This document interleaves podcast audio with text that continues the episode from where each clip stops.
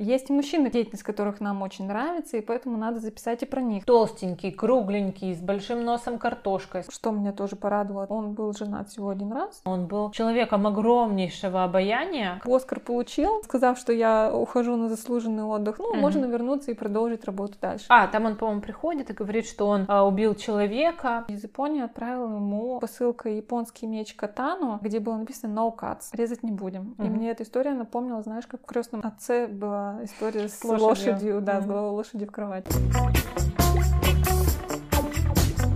Привет! Вы слушаете подкаст «Чего хотят женщины». Его ведем мы, две подруги, Кира и Мариана. Здесь мы не пытаемся понять, чего хотят все женщины мира, а говорим о том, чего хотим мы. В этом выпуске мы расскажем про мужчин, которыми восхищаемся. Это будут Хаяо Миядзаки и Евгений Леонов. Мы хотим, а точнее надеемся на то, что вы разделите наше восхищение.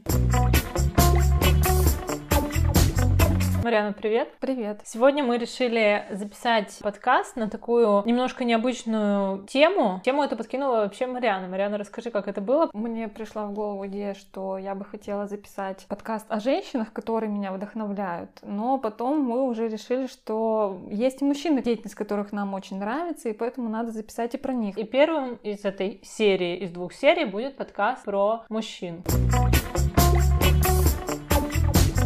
Пока мы готовились к записи подкаста, в смысле доставали микрофоны, Марьяна уже проговорилась, кто ее герой, о чем она ужасно сожалеет, потому что она хотела вначале сказать, а угадай, кто это, а угадай. Да-да-да. Но теперь этого не будет, и я уже знаю, кто это. Ну давай так, что, Марьяна, с тебя начнем. Расскажи первое, что это за человек, которым ты восхищаешься и почему. Буду я рассказывать о Хаяо Миядзаки. Это японский аниме-режиссер. Я познакомилась с его творчеством уже давненько. Мне кажется, мне было, может быть, лет 14. И первый мультфильм, который я смотрела, это «Ходячий замок». И именно он произвел на меня огромное впечатление. Хотя я знаю, что есть и другие мультфильмы. Например, его мультфильм «Унесенный призраками», он э, считается по праву, я думаю, его основным таким известным произведением. Но для меня знакомство с ним началось с другого мультфильма. Сейчас я буду рассказывать о его личной жизни, о его биографии, о его творческом пути. Но ты можешь рассказывать сколько угодно, при этом, если ты не смотрел его ленту, то это как бы, ну, рисовать пальцами то, что надо просто взять и посмотреть. Все равно интереснее рассказывать, когда ты уже имеешь какое-то представление о его фильмах и уже... Короче говоря, если вы ничего не смотрели, то нажмите То на выключайте. паузу и идите, смотрите 10 мультфильмов Хаяо Миядзаки. Вообще, изначально я хотела начать, что, мол, вот, угадай, про кого я буду рассказывать. Его фильм «Унесенный призраками» стал самым кассовым фильмом в истории японского кино и заработал практически 230 миллионов долларов. Этот же фильм был единственным аниме-произведением, который попал в список 100 лучших зарубежных фильмов всех времен по версии BBC. Также за этот фильм он получил Оскар. Он обладатель множества азиатских премий, не буду называть каких, все равно это ни о чем не скажет. Этим абзацем ты, наверное, хотела задать тон, чтобы понимали величину и его масштаб. То есть Да. те, может быть, кто не слышали про эти мультфильмы, подумают, что ты какая-то сумасшедшая анимешница, прешься с какого-то малоизвестного автора, а из Да, всей этой череды его наград понятно, что он во всем мире признанный автор мультфильмов, и он не, не обычный такой вот человек, который рисует какие-то проходные мультики для подростков. Мне кажется, ты про него даже лучше, чем я сейчас расскажу. Я просто понимаю примерно, что ты хочешь сказать. С чем ты, так сказать, противоборствуешь, как бы его защищая от людей, кто с этим жанром не знаком, и вот так относится к нему как к какому-то второму сорту, может быть. Мне кажется, аниме это такое довольно специфическое Да, да. вид мультфильма. Он достаточно крикливый и такой своеобразный. Но если посмотреть фильмы Хаяо Миядзаки, то мне кажется, что большинство поймет, что это достаточно интересные, трогательные истории о любви в том числе, и в них нет ничего такого необычного, отталкивающего. То есть просто это интересные мультфильмы, которые нарисованы определенным способом, анимешным способом. Мое вступление относится к людям, которые относятся как раз-таки скептически к аниме, и я пытаюсь донести мысль, что не стоит заранее так относиться, что посмотрите, это тот же обычный мультфильм, который легко будет понять, и при этом... Он не какой-то экзотический, Да, он не странный. экзотический, и не- нет там ничего такого сверхъестественного, Мгм. сложного и отталкивающего.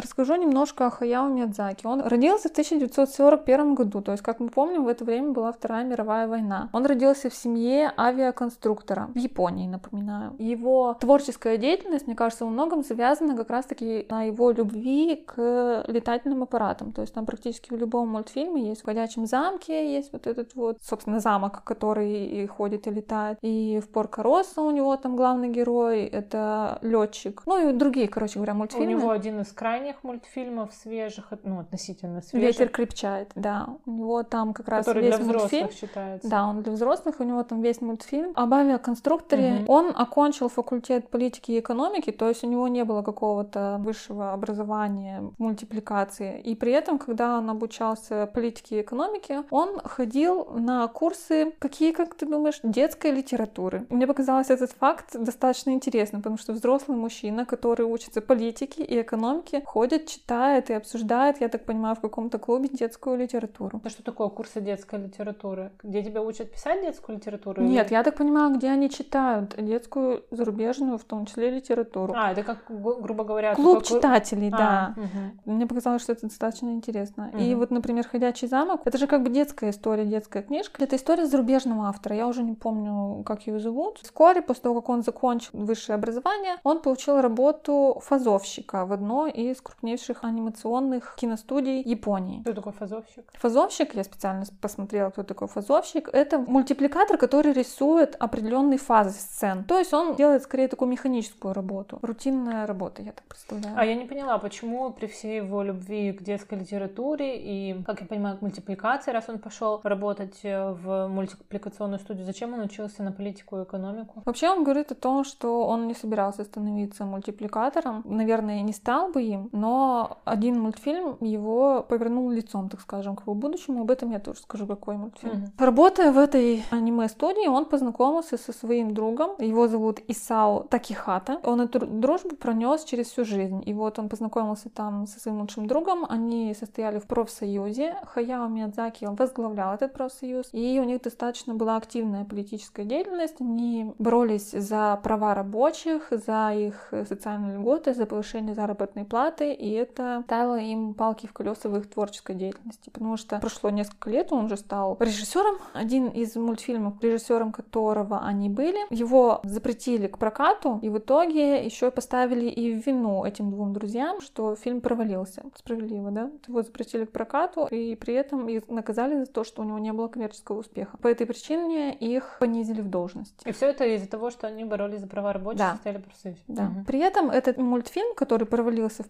прокате, он был обозначен прессой как э, одна из ключевых работ в истории анимации. То есть фильм-то достаточно хорош был и признавался критиками. Но для самого Миядзаки ключевой работой, которая вот как раз-таки его и натолкнула на мысль э, быть мультипликатором, «Снежная королева» Льва Атаманова. Советские мультфильмы, они оказали огромное влияние на Хаяо Миядзаки. Еще мультфильмы, которые он выделял, это «Ежик в тумане». Он считал, что Юрий Нарштейн — это вообще гений. Не будем останавливаться подробно на его длинном творческом пути. Сразу же следующим пунктом скажу, что вскоре он с этим другом Такахатой основал студию аниме. Студия называется Гибли. Она существует и по сей день. То есть все мультфильмы основные, вот эти вот знаковые, которые он создал, они а, были выпущены этой студией.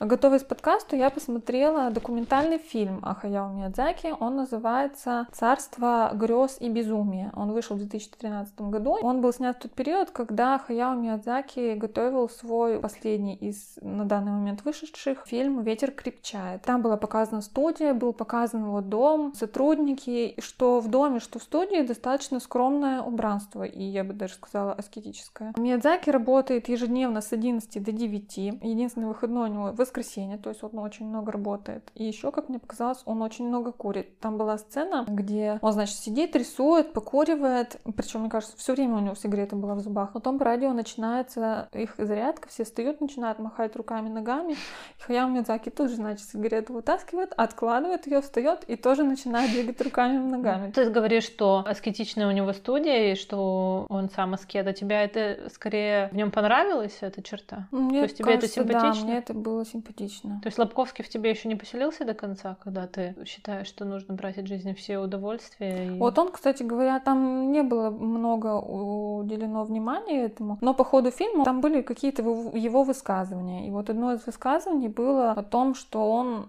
не признает личного счастья. И тут я как раз сразу вспомнила Лобковского. То есть для него, видимо, счастье коллективное, счастье нации важнее, чем твое личное счастье. Ну, это, мне кажется, японскому менталитету, в принципе, свойственно. Ну, видимо, да, да. Был момент еще, когда он сказал о том, что для него создание фильмов, аниме-фильмов, это мучение. Я-то думала о том, что он скажет, вот, это мой творческий путь, он доставляет мне огромное удовольствие, радость и так далее и тому подобное. А он просто коротко сказал, что это мучение. Кажется, он немного лукавит, потому что когда в конце того документального фильма показывали предпросмотр готового фильма «Ветер крепчает», он на нем в конце, короче говоря, расплакался. То есть я думаю, что если он вызывает в нем такие эмоции, значит, он доволен своей работой, и значит, он все-таки приносит ему удовольствие. Ну да, мне кажется, он сказал, что это мучение, но я не думаю, что он соврал. Я думаю, что просто творчество, оно ведь не состоит из одного удовольствия. Наверное, это во многом мучение. И вот я буду про своего героя рассказывать, ты уже знаешь про какого. Он в том числе и об этом рассуждает в своей книге. И да, так и говорит, что и того, и того достаточно много. Интересно, что заранее у него практически никогда нет сценария мультфильма. Я про него смотрела, не знаю, что-то документалку или что-то подобное, и он про это говорил, что я когда рисую... Я не знаю, говорит, чем закончится. Да-да-да, я не знаю, какая будет дальше сцена. Вот я у тебя это и хотела узнать, а как это вообще происходит, потому что для меня это была супер загадка. Как ты так берешься рисовать, и ты не знаешь, где у тебя точка А, а где у тебя точка Б. Как, да, как да. это вообще происходит? Просто для меня это было бы так, что я нарисовала час, а потом поняла, что не знаю, знаю дальше уже, куда идти. И... Ну вот, видимо, это и заключается слово мучение. Я так понимаю, что он делает раскадровку, то есть основные ключевые сцены мультфильма, и задает ему канву, а все остальное уже делают фазовщики, то есть и... Нет, ну если у него заранее уже есть какая-то канва, какой-то костяк Нет, сюжета. то, что он ее делает, что вот он ее рисует от сцены к сцене, потому что вот, например, «Ветер крепчает». Изначально он заканчивался одним образом, а в итоге он заканчивается совсем по-другому. В 2013 году он говорил о том, что вот это будет его последний фильм, что он уходит из аниме. В 2014 году он получает Оскар за выдающиеся заслуги в кинематографе. Вскоре, в 2016 году, он передумывает и возвращается. То есть такой вот он не постоянный, как бы Оскар получил, сказав, что я ухожу на заслуженный отдых, ну, mm-hmm. можно вернуться и продолжить работу дальше. И в 2021 году у него выходит новый аниме-фильм. Из личной жизни, что меня тоже порадовало, так скажем, он был женат всего один раз, до сих пор женат. У него есть два сына, старший пошел по его стопам, сам он тоже режиссер аниме, а младший он резчик по дереву. Столько я про него наболтала, а, собственно, почему мне нравятся его работы и не сказала. Они очень интересные, они очень красивые. В них освещается много, мне кажется, актуальных тем. Например, тема экологии, которая сейчас достаточно остро стоит. Тема феминизма. У него практически в каждом аниме-фильме главная героиня — это девочка или молодая девушка. Про это я тоже слышала. Он сам говорил о том, что его главным героиням нужен помощник, но не спаситель. Практически всегда они являются спасителями, и что любая женщина, она не хуже мужчины, может справиться со всеми сложностями. Я знаю, что вспомнила, где я это, наверное, смотрела, но, по крайней мере, точно про Миядзаки я смотрела выпуск на YouTube-канале Кинопоиска. Кстати говоря, вот рекомендую всем YouTube-канал Кинопоиска, у них очень, кто любит кинематограф, очень прикольные, классные, короткие передачи, скажем так. Там обычно такое, знаешь, искусствоведение, киноведение эпизоды, и, например, вот чем авторский почерк Миядзаки отличается, и такой 10-минутный, 15-минутный ролик. И там там, да, отметили, что у него героини девушки, и девушки не такие, которые ждут принца, угу. а такие самостоятельные маленькие воины, маленькие путешественницы, волшебницы. И он ведь это стал делать не сейчас, когда появилась вот эта повестка, да. что а почему у нас не хватает женских персонажей, давайте их тыкать где надо и не надо, и неважно, это художественно оправданно или нет, главное, что мы будем такие феминистически одобренные, современные, да, и правильные. А у него ведь даже в очень старых мультфильмах героини девчонки. Да, причем мне кажется, это интересно интересно, потому что у него у самого два сына. То есть я понимаю, если бы там, допустим, у него была маленькая девочка, и он там Да, вот да. ее представлял как героиню вот своих... Ей бы э, рассказывал, да, эти истории, да, что эти вот ты истории, такая, такая. Да, да, да. А у него было два мальчика, и при этом практически всегда у него главная героиня это девочка. Причем зачастую это не то, что она вот такая воительница, изначально смелая, быстрая, дерзкая, как пуля резкая. Нет. Девочки у него обычные, девочки скромные, какие-то немного неуверенные в себе, но потом, когда... Но они драматургически как бы проходят свою да, историю. они проходят да? свой путь и в итоге становятся супер женщиной, Мгм. так скажем. Также у него затрагиваются вопросы антимилитаризма, хотя зачастую, ну, как мне показалось, что у него неоднозначное отношение к этому. Например, студия Гибли у него названа в честь итальянского истребителя времен Второй мировой войны. Или вот этот вот последний вышедший фильм «Ветер крепчает». Я не смотрела этот мультфильм, но я читала, где он отзывается о нем. Я так понимаю, что там история жизни авиаконструктора, и он не обвиняет его ни в чем. Если сейчас мы нападаем, у нас есть всего одно единственное мнение на этот счет, о том, что нацизм это плохо, естественно, он тоже разделяет это мнение и считает, что Япония должна признать свою вину во Второй мировой войне. Но при этом он говорит, что вот, например, он родился в военное время. Люди, в том числе и вот в Италии, в Японии, они жили обычной жизнью, что у них были обычные свои там любовь, радость, рождались дети и так далее. Из-за того, что он, видимо, показал их не с плохой стороны вот этого авиаконструктора, а вот как обычного человека, на него были нападки и обвиняли его чуть ли не в нацизме, хотя он говорит, я всего лишь показал, мол, эту историю честно.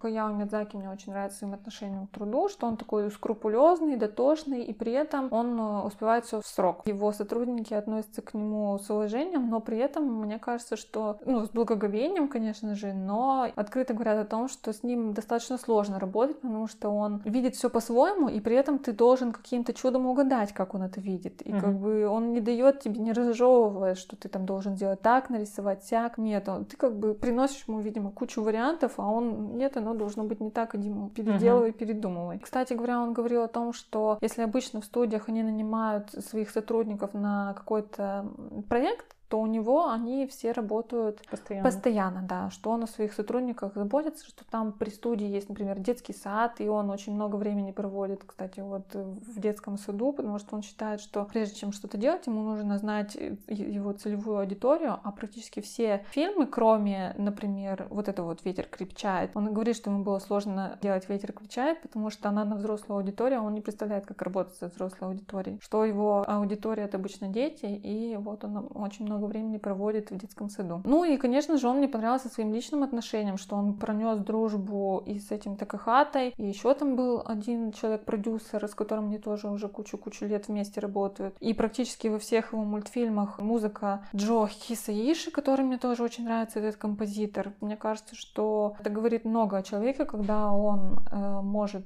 проносить дружбу через всю жизнь и при этом еще и работать с людьми. Еще хотела рассказать один момент, который тоже, мне кажется, его характеризует как несгибаемого человека. В период, когда он договаривался о прокате своих аниме-фильмов в США, он вел переговоры с пресловутым Харви Вайнштейном. Мгм. Тот в агрессивной форме требовал, чтобы Хаяо Миядзаки порезал свои фильмы, сделал их короче, где-то там что-то убавил, прибавил, в общем, переделал. А Хаяо Миядзаки был абсолютно категорично против этого. И вот в США они ни к чему не пришли, он вернулся в Японию, и из Японии отправил ему посылкой японский меч Катану, где было написано «No cuts», резать не будем. И Мгм. мне эта история напомнила, знаешь, как в крестном отце была история с, С лошадью. лошадью, да, с головой лошади в кровать. Надеюсь, что рассказ немного вас впечатлил, и вы посмотрите его работы, и они вам понравятся так же, как мне. Я хотела рассказать про актера советского Евгения Леонова. Если вам на слух непонятно, что это за человек, то вы наверняка его знаете по... Вот, Мариам, давай на тебе проверим, какой с ним самый известный фильм. Ты-то его видишь сейчас вот на обложке книги. Какой? Джентльмены удачи. Вот, мне кажется, же да, я тоже про, ум. про него подумала. «Джентльмены удачи», где он играл доцента. Но еще, я думаю, все, там, по крайней мере, нашего поколения дети знают, что он озвучил Озвучил Винни-Пуха. Винни-Пуха. Нужно сказать, что у меня история любви к нему, она немножко необычная, потому что, казалось казалось бы, эта любовь должна начаться с того, что я когда-то в детстве или в юности, или сейчас посмотрела какие-то его фильмы, кинокомедии, и он мне понравился как актер. Нет, я пошла с обратной стороны. Я в свое время прочитала отрывок из его книги. У него есть книга, которая называется «Письма сыну». И, собственно, эта книга — это сборник писем, которые он в определенный период писал своему сыну Андрею Леонову. Кстати, его сына вы могли видеть, он играл в «Папиных дочках» папу дочек. И я прочитала одно из этих писем в интернете, и меня поразило это письмо. Опять мы садимся на нашего любимого конька про тайную опору, но я не могу про это не сказать. Вот что меня трогает, то и рассказываю. Он писал своему сыну и рассказывал о том, как он ходил за него краснеть в школу, потому что его сын очень много шкодил в школе, и его вызывали на разговор с родителями. А Леонову, несмотря на то, что он был именитый актер, и по большому счету мог там, ну, не с ноги открывать кабинет, ну, как-то себя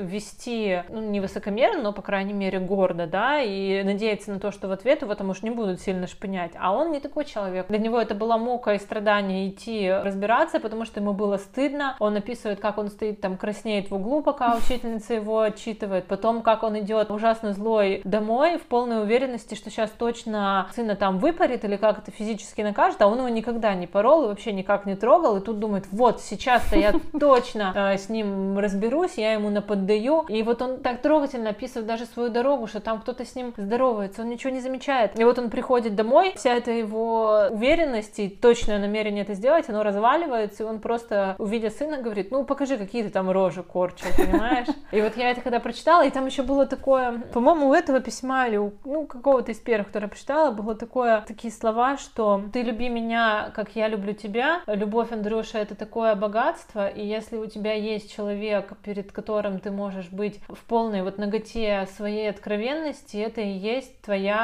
как бы опора. Может быть, я наврала, надо мне найти, может быть, я найду. А, вот, кстати, прям сразу и открылась. Эх, Андрюша, есть ли в твоей жизни человек, перед которым ты не боишься быть маленьким, глупым, безоружным во всей ноготе своего откровения? Этот человек и есть твоя защита.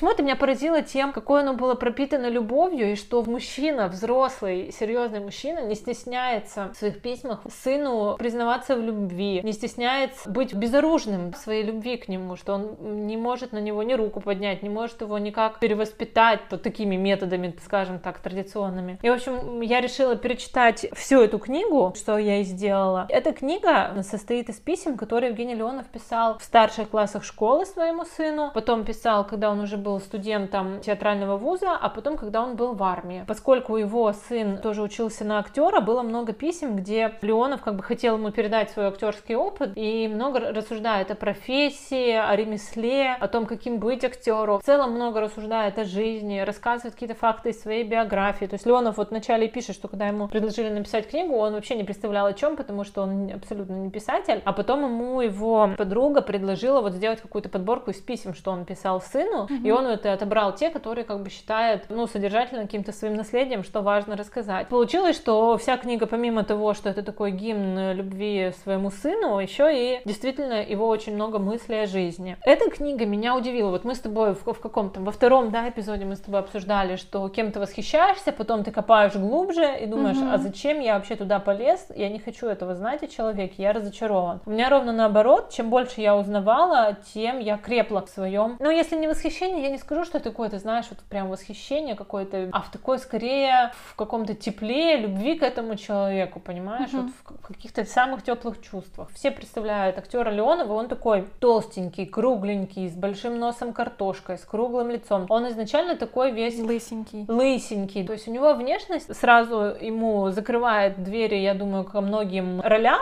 Сразу ты какой-то комедийный, какой-то смешной добряк, да, uh-huh. может быть какой-то и лирический добряк, но все равно это какой-то, это не, не герой любовник, например. Да. То есть если ты какой-то универсальной внешностью обладаешь, ты можешь быть и то, и то, и... Да, а и тут... испортить, наверное, легче, чем сделать из тебя красавца. Да, да. А ему нужно было в профессии перебарывать эту свою природу, чтобы бороться за драматические роли, чтобы был у него не только один, да, оттенок, где он всегда одинаковый, а чтобы он попробовал разные. И вообще вот из этой книги я узнала, что за вот этой оболочкой вроде бы такого веселого добряка толстяка, за ней, за этой оболочкой скрывается очень тонкий тонкий, очень интеллигентный, очень думающий и очень серьезно, очень серьезно к своей профессии относящийся человек.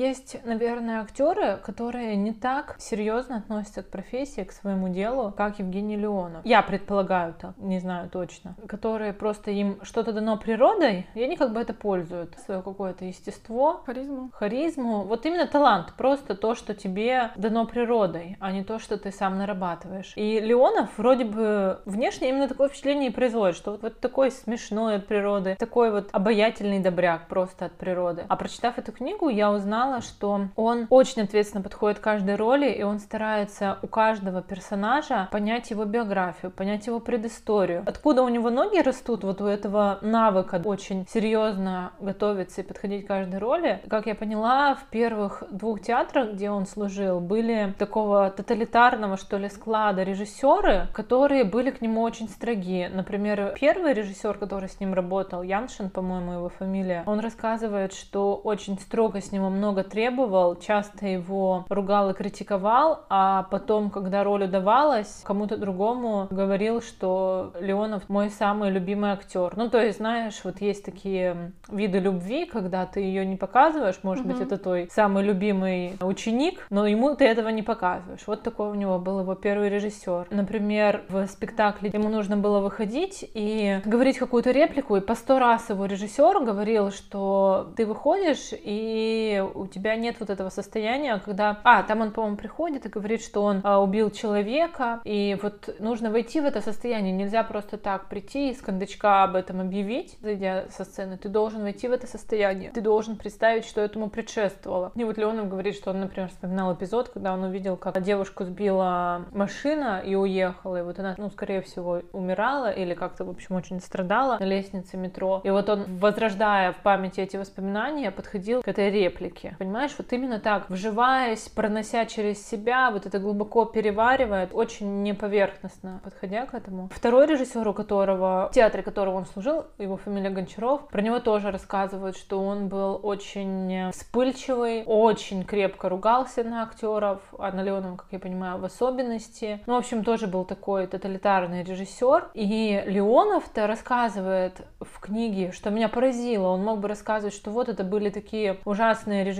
которые не дают мне продохнуть, которые не хотят увидеть во мне ничего хорошего, а хотят вот как бы меня затоптать. А он говорит и учит своего сына этому, что я вот эти вот обиды, да, я обижался, я расстраивался, но я эти обиды переваривал в то, что все равно я дальше искал, как подойти к этой роли, что с этим сделать. То есть я дальше, дальше копал и работал, mm-hmm. понимаешь? Не обижался и говорил, скорее бы мне из этого театра уйти в другой, где будет режиссер, который меня будет любить и восхищаться моим талантом. А он вот сквозь эти обиды работал над собой. Я поняла, что вот за этой поверхностным взглядом человека, кто не совсем хорошо знаком с его творчеством, кроется большой-большой актер с огромной внутренней работой.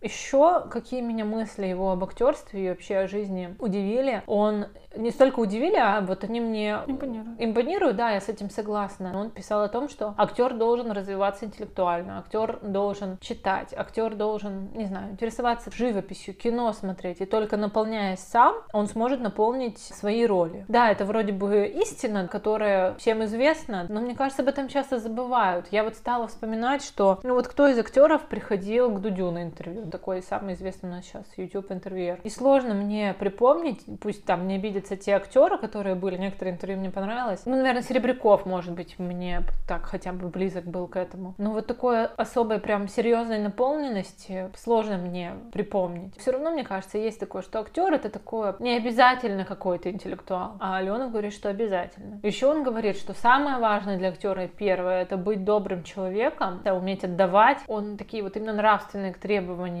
к актеру предъявляет и считает, что это основа всего. Угу. Опять же, это вроде бы тоже истина, но мне кажется, это все забывается, как будто бы. А мне кажется, что это важно, и вот Леонов, он и есть олицетворение вот этих принципов, о которых он пишет. Как он мысли излагает, уже ясно, что он интеллектуал. Понятно, что он, наверное, подвергалась какой-то редактуре, кто-то это все просматривал, но если тебе изначально нечего сказать, там как э, не правь, не корректируй, мысли ты не родишь. И мне кажется, видно по слогу и по всему, и я потом пересмотрела его интервью, и не одно, чувствуется чувствуется, что то, что он писал в книге, это его слова, это не кто-то со стороны Мгм. состряпал. Ну, тем более, что это письма. Да и потом, мне кажется, современного человека заставь письма-то писать каждый день. Многим будет сложно даже выразить свои мысли-то про бытовые какие-то вопросы, рассказать с толком, с чувством, с расстановкой. А он почти в каждом письме, по крайней мере, то, которое было издано, думает о таких материях философских, жизненных, важных. Ну да, мне кажется, что мало кто об этом вообще говорит, а тем более пишет, если учесть, что он, наверное, писал, когда был на гастролях.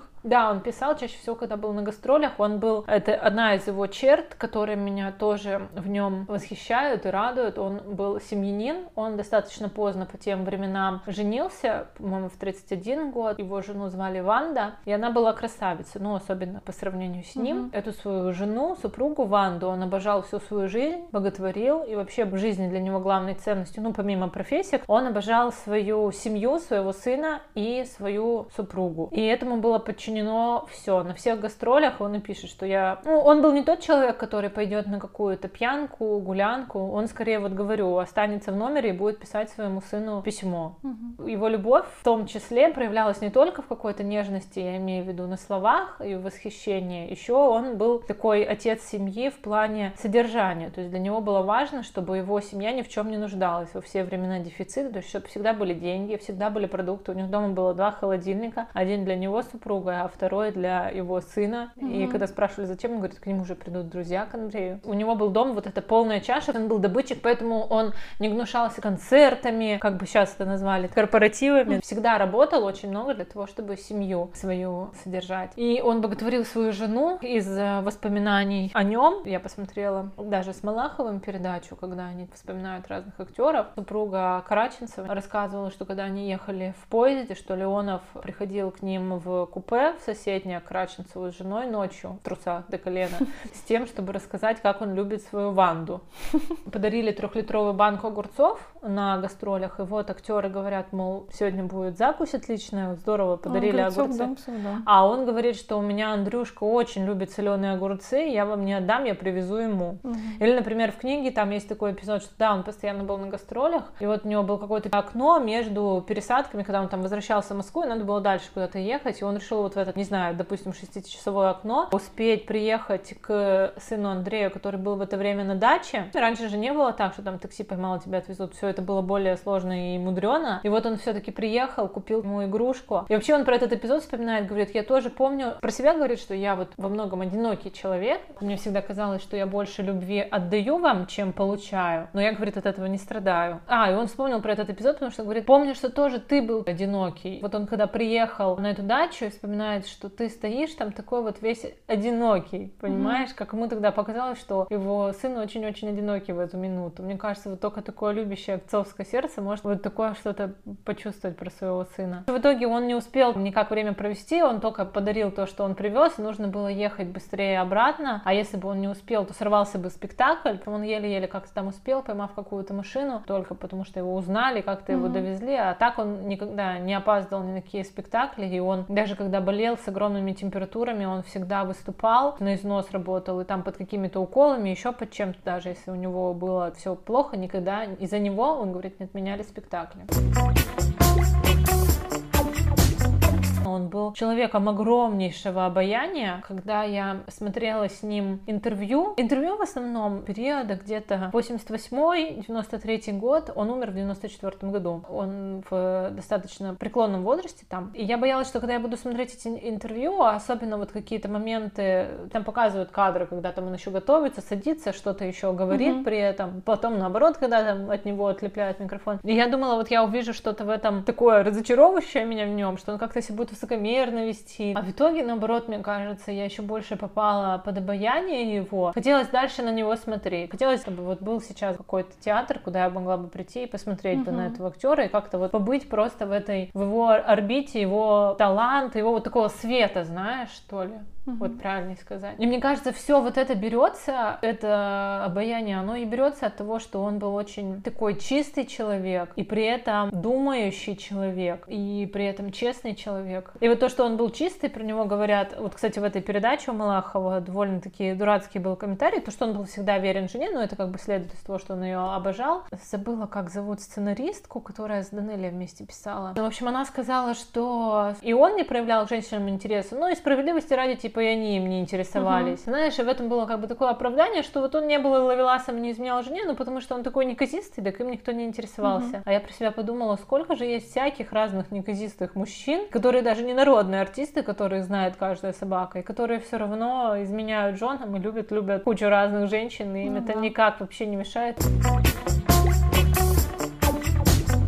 И еще про его обаяние есть такая история, ну, она широко известна. Георгий Данелли — это режиссер таких известных фильмов, как «Мимино», «Афоня», «Осенний марафон», автор сценария «Джентльменов удачи». Он обожал снимать Леонова и всегда ему в фильмах уделял хотя бы эпизод. Считал его своим талисманом, они очень хорошо дружили. И вот когда они приехали на родину Данелли в Грузию, и там его какой-то друг лежал в это время в больнице, и они его навестили вместе с Леоновым. Он с собой взял Леонова. Когда друг увидел Леонова, который к нему пришел, пришел, он просто расцвел, засиял, все эти напасти, то, что он сейчас чем-то болеет, все куда-то ушло на второй план, и Данелли был настолько этим впечатлен, что они потом обошли всю больницу и сходили mm-hmm. в каждую палату, и везде вот Леонов производил именно такой эффект. Про него даже рассказывают, что его на улице видели всегда. Всем хотелось его даже как-то пожамкать, потискать, кто-то за ухо ущипнет. Он, он такое впечатление производил. Но не видели вот эту его обратную сторону глубоко думающего, ранимого, трогательного, тонкого человека, интеллигента. Не всем это была оборотная сторона видна. Несмотря на то, что он такой и с чувством юмора, и приколист, там про него рассказывали, ну, что мне импонирует. Опять вот эта жена Краченцева говорила, что у него были такие приколы, кто-нибудь, например, суп ест, он подойдет, пальцем тыкнет в тарелку суп, и нормально, теплый, можно кушать. Но для меня это очень смешно. Ты знаешь, из серии, помнишь про Билла Мюррея приколы, когда он в столовке или где-то в кафешке какой-то подходит. Что-то там забрал он, да? Да, подошел, забрал картошку фри или что-то там, да, Билл да, Мюррей да. унес и шепнул, тебе все равно никто не поверит. Ко мне в кафе пришел Билл Мюррей и забрал. Правда. И еще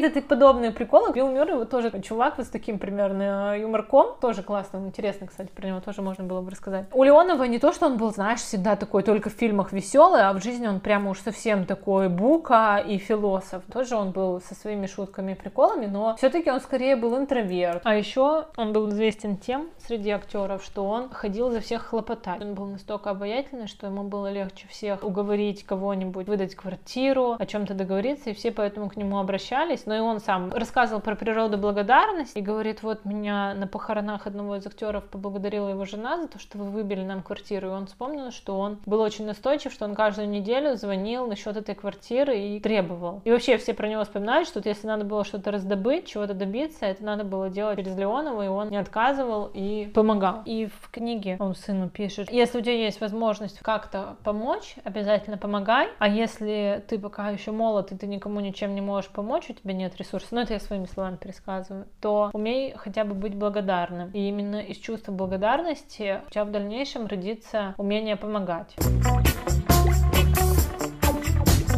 Когда я начинала пересматривать потихоньку его фильмографию, а я еще в процессе, я не все пересмотрела, я боялась, что именно в актерской роли я его увижу довольно однобоко, знаешь, что он uh-huh. везде будет одинаковый, потому что трудно перебороть вот эту свою природу. В итоге я посмотрела те картины, которые, по крайней мере, в интервью и в своей книге он называет как наиболее удачные. И таким он относит в первую очередь «Белорусский вокзал», и я тоже посмотрела это кино. Я с ним согласна в том, что это фильм, где он, он не такой, как в других фильмах, фильмах. Кино это меня, конечно, поразило, удивило. Ну, наверное, многие и так смотрели «Белорусский вокзал», но, может быть, есть кто-то нашего поколения или младше, кто... Ты смотрела «Белорусский вокзал»? Ну, то есть я думаю, что, да, люди, кто старше, чем мы, наверное, почти все видели, и кто-то скажет, что стыдно не знать, ну, вот я посмотрела сейчас. Еще я посмотрела «Старший сын». Я для себя отметила, что Леонову очень хорошо даются роли, где он играет отца. Вот, например, в картине «Старший сын» он и играет, собственно, ну, не буду рассказывать фабулу. Еще я посмотрела смотрела донскую повесть, старое кино, черно-белое еще. Он опять играет отца. Фильм начинается с того, что группа казаков, красноармейцев, ведут бои во время гражданской войны с э, белыми. И вот в этой бригаде есть один красноармеец, у которого откуда-то грудной ребенок. И матери у этого ребенка нет, и он пытается этого грудного ребенка кормить молоком лошади, а лошадь кормить в смысле к титьке лошади прикладывать, угу. к вымени, у лошади вымя или что. И там как бы есть две стороны. Одна одна лирическая, его любовь с матерью этого ребенка, а вторая это его отношения уже с ребенком. И мне кажется, более убедительной была не его романтическая линия, а вот именно его взгляд на ребенка. Кстати говоря, он в книге писал, что режиссер его взял на эту роль после участия в «Полосатом рейсе», хотя казалось, после «Полосатого рейса», он, кстати, тоже известное с ним кино, ты знаешь, да, его? Вроде бы все, у него такая уже именно комедийная должна быть судьба комедийного актера, а его этот режиссер берет на такую драматическую роль и берет именно от того, что знает, тогда уже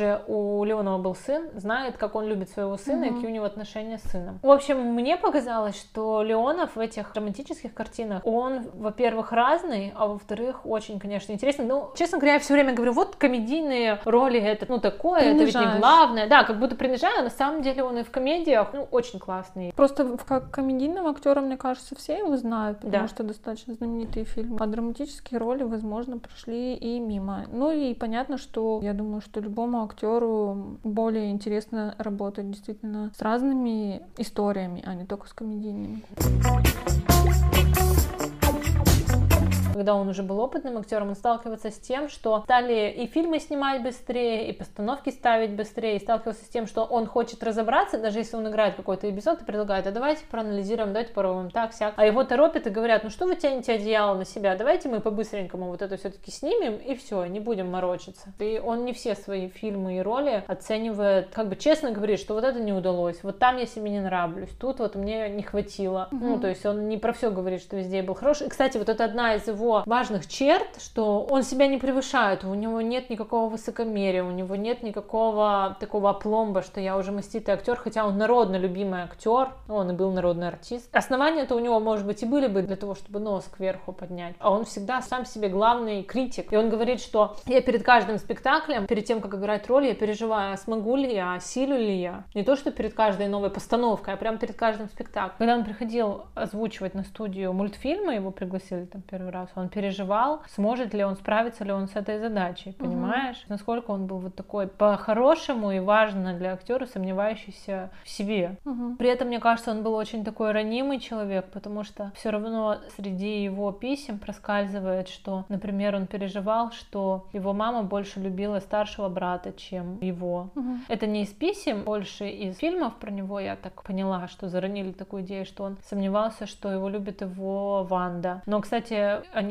свою любовь ему доказали и подтвердили вместе с сыном. Ну, хотя, я думаю, тут не надо было ничего доказывать, это ясно, что они его любили. Но вот еще одно было подтверждение, в общем, в 88 году, а он умер в 94-м. В 88 году они были с театром на гастролях в Германии, у него случился инфаркт, даже, по-моему, два, и очень серьезный, и он впал в кому, и у него даже была клиническая смерть на 4 минуты. Впал в кому, в которой находился 28 дней. На то время в Германии уже делали коронарное шунтирование, а у нас еще не делали. То есть, если бы в Советском Союзе это бы с ним случилось, то он бы умер и ничего не могли бы сделать. Но поскольку так звезды сошли, что это было в Германии, мы сделали коронарное шунтирование. 28 дней он лежал в коме, и врачи немецкие сказали, что его семье, а жена и сын прилетели туда, в Германию, они должны его как-то звать, как бы с того света, а это значит разговаривать с ним, петь ему песни. И вот они 28 дней с ним разговаривали, сын пел песни, и в итоге вот он вернулся из этой комы. Конечно, было трудно трудное восстановление после этого. Но, в общем, он это все преодолел и вот прожил еще до начала 94 -го года. Но его всегда, конечно, терзали после этой истории, как он называл, даже после того, как я вот умер, ну так и говорил, угу. терзали сомнения, насколько хватит этой операции. Какая-то ему женщина там сказала, что на 3 или на 4 года, и знаешь, у него это на подкорке сидело, что это не навсегда. После этого он все равно продолжал играть в театре, конечно, меньше, и говорил, что устает. И вот в основном все вот эти интервью, про которые я тебе начала говорить, но они как раз вот в этот период после этой операции, когда он, конечно, болел. Ну, все равно нельзя прямо уж такой полноценной жизнью жить, я имею в виду в физическом смысле, mm-hmm. как-то себя бережешь, родные тебя берегут. И мыслей много приходит философских. И он много об этом говорит. Тут еще такой, знаешь, стык времен, когда Советский Союз развалился, а, соответственно, развалилась и кинематограф государственный. Я думаю, что это для него еще было такой переход на абсолютно новые рельсы коммерческие. И он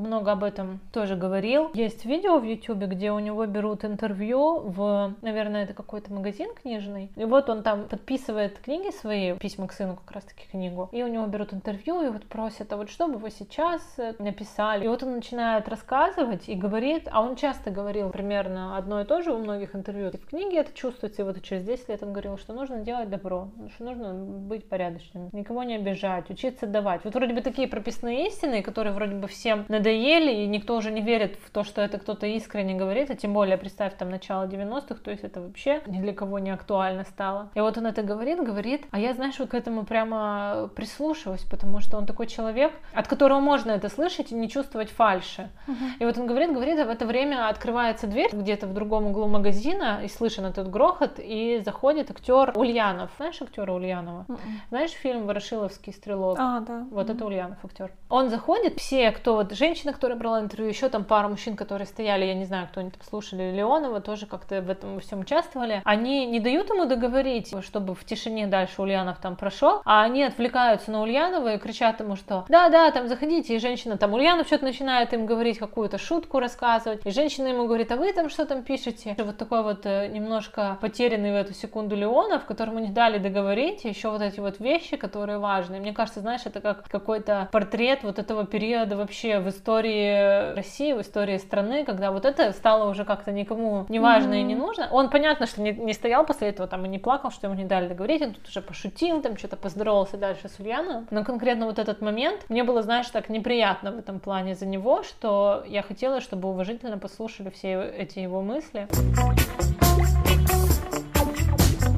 когда я читала эту книгу, я отдыхала душой, твои мысли обыденные какие-то совершенно другие, потому что все равно ты не такой, не достиг еще такого уровня, наверное, нравственности, а он изначально тебя как-то чище, выше, лучше, и ты туда, знаешь, в эту книжку так ныряешь, читаешь, чего он тебе пишет, как будто с ним разговариваешь, и как будто немножко погружаешься в другой, другой мир, других каких-то вопросов, других ценностей. А во-вторых, какое-то, конечно, это вызвало у меня сожаление в том, что это вот такой человек-глыба, вот реально для меня во всех смыслах. И как актер, и как человек. Сейчас его с нами нет. И, наверное, таких глыб. По крайней мере, вот так среди актеров современных российских, я тебе даже не назову. Я вот не знаю, удалось мне это донести или нет. В общем, я хотела сказать, что для меня Евгений Леонов великий большой актер, большой, огромной души человек. Человек с большой буквы он для меня во всех смыслах. Поколение старше нас наверняка его любит, и так большую часть того, что я рассказала, знает. А если говорить о людях нашего поколения и младше, я тем, кто любит читать, предложила бы почитать эту книгу «Письма сыну» и посмотреть, какие какие-то с ним фильмы, если вы не видели ничего или видели совсем мало. На этом мы будем заканчивать наш выпуск, потому что мы потому уже что хорошего понемножку, всего лишь по часу. да. Возможно, вам захочется рассказать нам о своих героях, которые вас Да. восхищают. Мы с удовольствием послушаем, посмотрим. Так что до встречи, пока-пока. Спасибо всем, пока.